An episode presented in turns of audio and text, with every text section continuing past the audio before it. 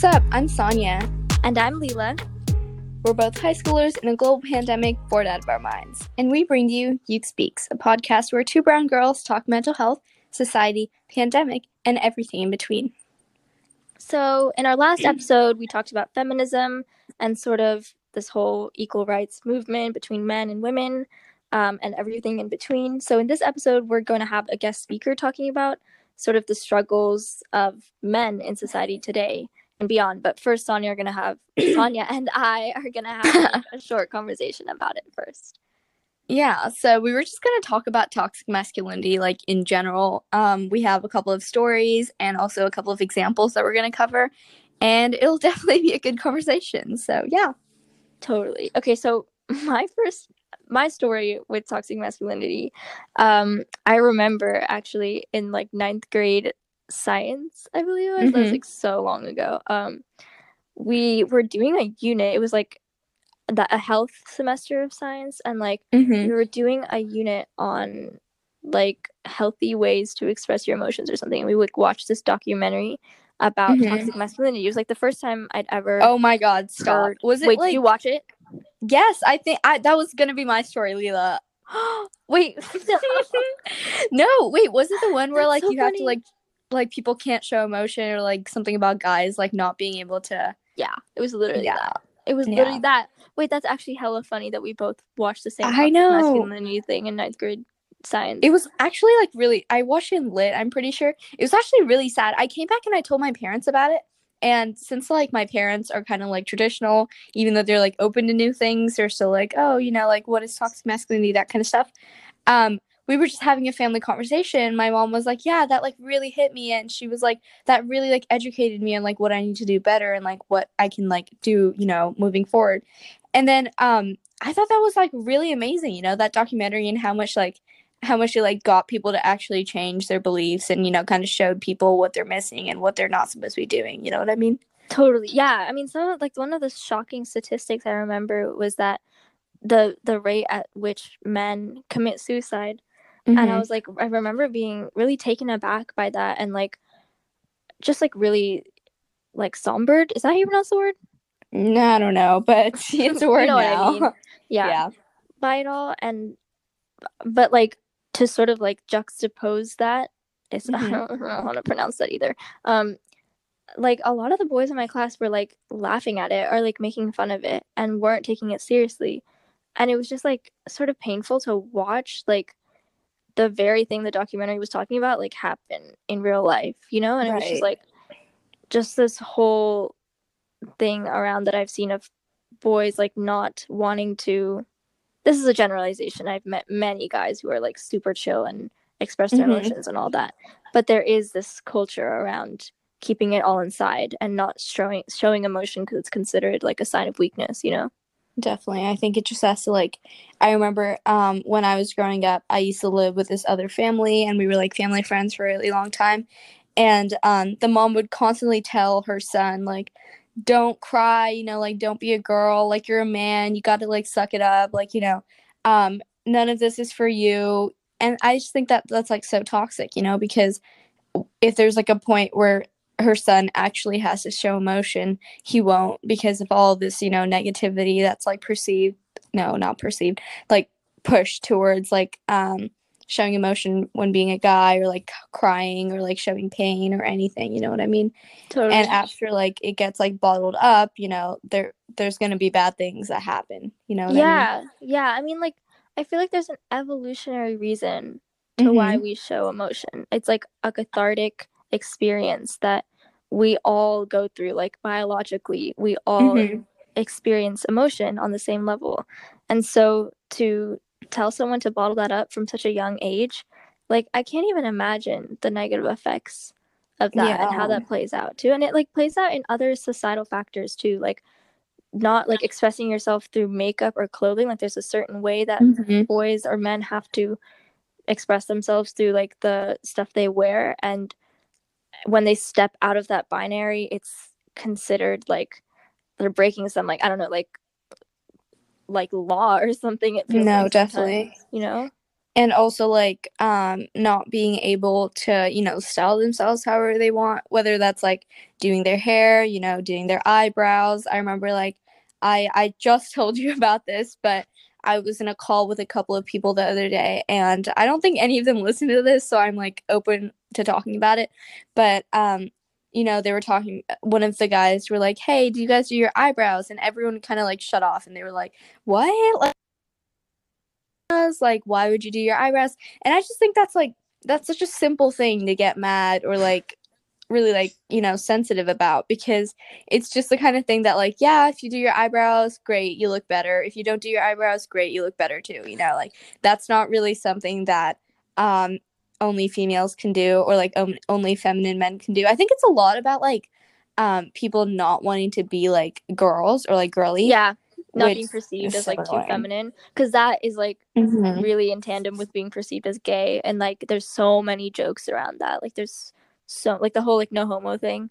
Like there's so yeah many there's just a culture created around men being afraid of being perceived as queer in any way which i think is really messed up because like i definitely. I personally feel like anyone's queerness does not like immediately correlate with the way they express themselves you know? And just to mm-hmm. like label an entire community like that is just so i don't know it's it's messed up and i know that people are talking about it right now but it's still mm-hmm. happening like your your the example that you were giving like one little thing like someone being like i do my eyebrows just erupted you know right and like honestly i I definitely get what you mean about the labels. I feel like a lot of guys, um, they assume that heterosexuality is like the norm, and like everyone's like um straight, and you know, like I don't know. It's just it gets annoying to a point where you know the second that it, like a guy st- starts hanging out with a bunch of girls, he's perceived as gay or like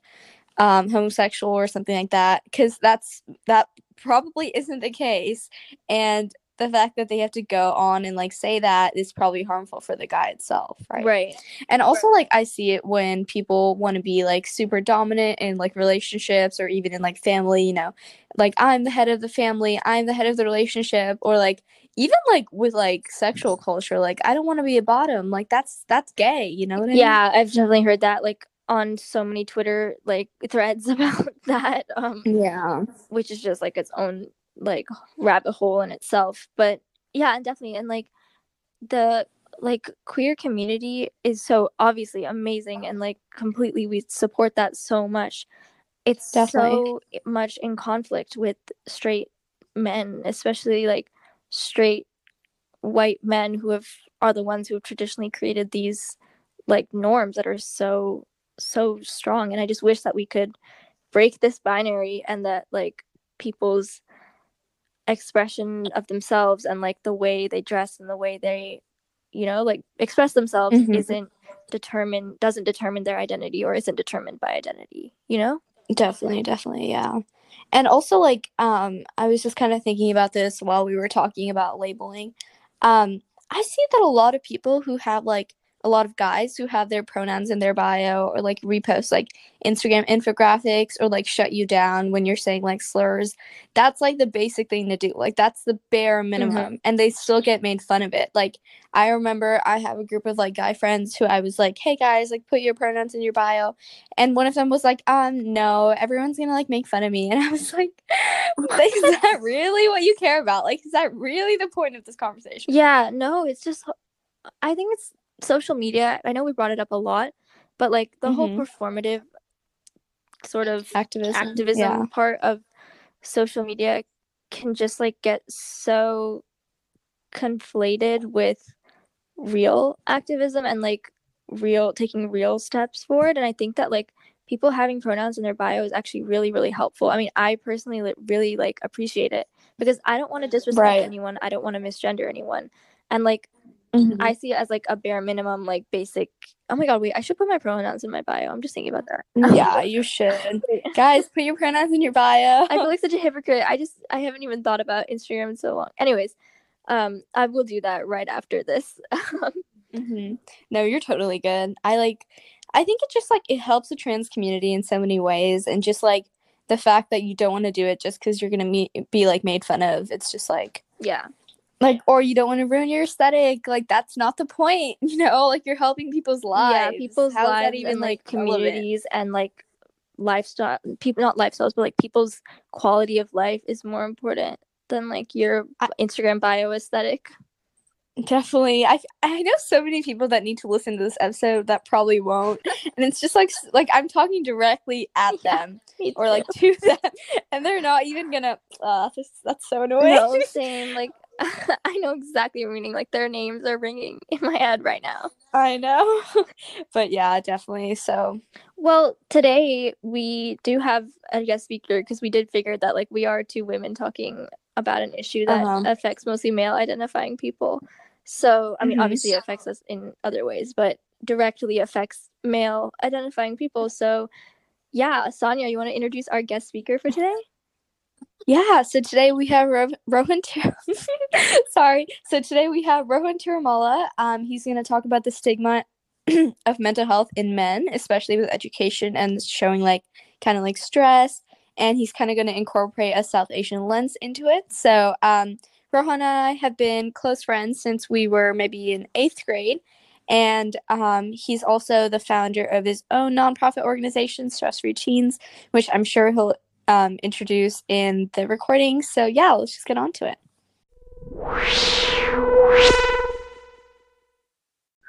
Hey Rohan, how are you doing? I'm doing really good. How are you guys doing? We're good. Pretty good. It's just like a kind of like an apocalyptic time, but that's Oh sort of how this entire year's been. Yeah, Definitely. I, I like woke up and the sky was for real yellow and I was so confused. Yeah. Right. I thought it was like I almost slept in because I was like, wait, why is there no light? yeah, I So literally had to have my room light on the entire day for classes because I it- like you couldn't see my face on the Zoom because it was that dark. Right. Right. And like it was I was so sleepy the entire day because it felt like it felt like one of those days in like Russia or Iceland when it's just Mhm. dark for like 24 hours. I Exactly. know. I mean, now it's actually dark because well, whatever. But exactly, exactly. We are recording Yeah. this very late in the evening. Mhm. Definitely. So, um, Rohan's just kind of here to talk about mental health in men because I know that there's a lot of stigma around that. So, how do you think um, expressing your own emotions have been? Like, I know it can be hard for a lot of people, and you know, we just want to know how you feel about that. So, like, do you feel free to express your emotions as much as you want, or are there like any social barriers holding you back? So there, like you mentioned, there's definitely a lot of stigma around expressing mental health issues, talking about your emotions, and obviously coming from my per- pers- uh, okay, perspective, um, there's a lot of uh, it hard like hardships coming from the male perspective because. I mean, it goes back like forever. It's not like something that's just recently developed where it's like you have to like sort of put on uh, this like tough persona type thing where right. like there you can't show any weakness you have to like always be strong like and that's just i mean um, maybe some people can do it but i personally feel like it's very close to impossible to always be happy or always be positive and stuff. And yeah i definitely agree that there is like a, there are social barriers holding um, not just i mean I, I mean obviously i'll talk from the male perspective but of course like anyone can feel that um, social barrier pressure to not uh, express their true emotions or always have to pretend to be happy and stuff like that. Right. Great. Thank you so much for that. So I know that we are really excited to interview you today because you have started this nonprofit called Stress Free Teens with this mission to talk about mental health, raise awareness for mental health specifically in teens, and to alleviate the insane stress that you know comes with just being a teenager. But not only that, just like everything. Um, and you are, you know, you are a man in society talking outwardly about mental health. Do you think that this, in this day and age, that would be considered stepping out of the norm, or did you face any challenges or barriers with this, or was it more of a smooth sailing process? Yeah, so definitely. Um, personally, so for me, I think that talking about mental health from a like guy's per- perspective, that's definitely like different. Um, because a lot of the time you see like these super like stereotypical like athletic guys, they're like super hard Right. stuff like that. You wouldn't. Mhm. I mean, obviously I, I wouldn't want to i don't want to stereotype either but like normally like you wouldn't see those like like the jocks like starting a nonprofit about mental health unless obviously they were super passionate about it or something like that so Right. Being the found like not just like being an officer like just joining as a volunteer but like starting this nonprofit was definitely um strange at first and I, I like would be lying if i said i didn't feel like self-conscious or especially when we were first starting and when it was just me before I had like people on my officer team and things like that. Um, I, I think as many teenagers know, like it, you see a lot of random nonprofits like pop up, especially around like college time and stuff like that, that don't really have like a purpose. And I started this like over a year ago and I it's definitely something that I really believe in and that's I also like made sure that to have like a couple of other uh, guys on the officer team and like we have and things like that because um yeah like i said it's definitely a different perspective to hear it from a guy because you just usually don't see it and we don't usually uh, show it pub like our emotions talking about mental health publicly and things like that Definitely, yeah. Um, I definitely like I know that when you first started it, even me, you know, progressive as I am, I was still very, you know, surprised, taken aback by the fact that, you know, there was like a guy fighting to make difference in the community, which was definitely, you know, not great of me, but yeah. Um, so like I kind of have like a last question for you. So how does expressing your emotions feel in the context of like the South Asian community and like how accepting have your parents been or like how society's been of like everything you've accomplished? So talking a little bit about like that South, like you mentioned being South Asian, obviously we're all Indian, but um, or sorry, Lee, I, I'm assuming you're Indian. Oh, but, um, yeah. sure, yes. um, yes, the way. um, I think especially in our community, more so like first, obviously we have that first barrier of being a male, and then even more being an Indian. It's like you almost never hear like you unless it's like some crazy like thing you don't normally see like kids go to their very indian parents and being like guys like i'm like sad i have mental health issues like right. Mhm. and things like that. Like it's just it, it's obviously of course it happens. Again, I don't want to stereotype, but it's not something that's very common. hmm So being in that South Asian community plus being a male, I think it's definitely a very different perspective and um I think it's wait, it sounds like I'm just like bragging, but like I, I like I personally really like love like working for stress free teens like do like creating coming up with new ideas like our blogs and podcasts and things like that because different perspective and i think it's really important for people to see that. And obviously me starting a nonprofit isn't going to like revolutionize like stigma and stereotypes all over the world but like it's nice to like feel like you're making that or trying to make that small difference if you know what i mean Definitely, definitely. And I think that, you know, you doing the nonprofit is amazing for the community, especially because the place. So, Rohan, I went to the same middle school, and I know that um, a lot of people in that middle school and like in that area don't really understand mental health struggles. And I think that it's really important how you're bringing it out to the community. for sure yeah like like sonia mentioned like especially in our area like in the bay and uh, or well now she's moved but in the south bay especially there's like since we do feel like most kids feel like academic stress like outside of uh, well, i don't know what the word is but like outside of school stress and Right. I think it's really important for people to be having those conversations so that there is you can tr- at least try to bring more awareness to it and things like that. Totally. Definitely. Thank you so much, Rohan, for coming on today. You like you have a really I think unique perspective and it was it was great to hear from you. I definitely look forward to seeing everything that you're going to do and I'm excited that you love the work that you're doing so much because I think it's really important. Thank you so much, and yeah, uh, thank you for having me on. Thank you for reaching out, and um, I'd of course anytime invite me back so I can pretend I'm like popular and talk about different things. of course. Of course. Yeah. Duh. Um, yeah. Yes. So again, like, thank you for coming. It was great to hear your, yeah, it was great to hear your perspective. Um, but yeah, we'll catch up later. Bye. Bye. Bye.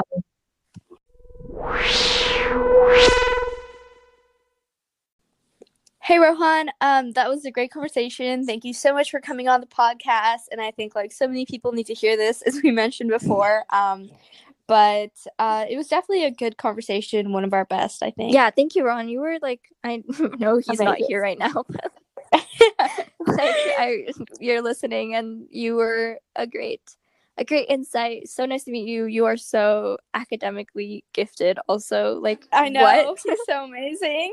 I'm still shocked.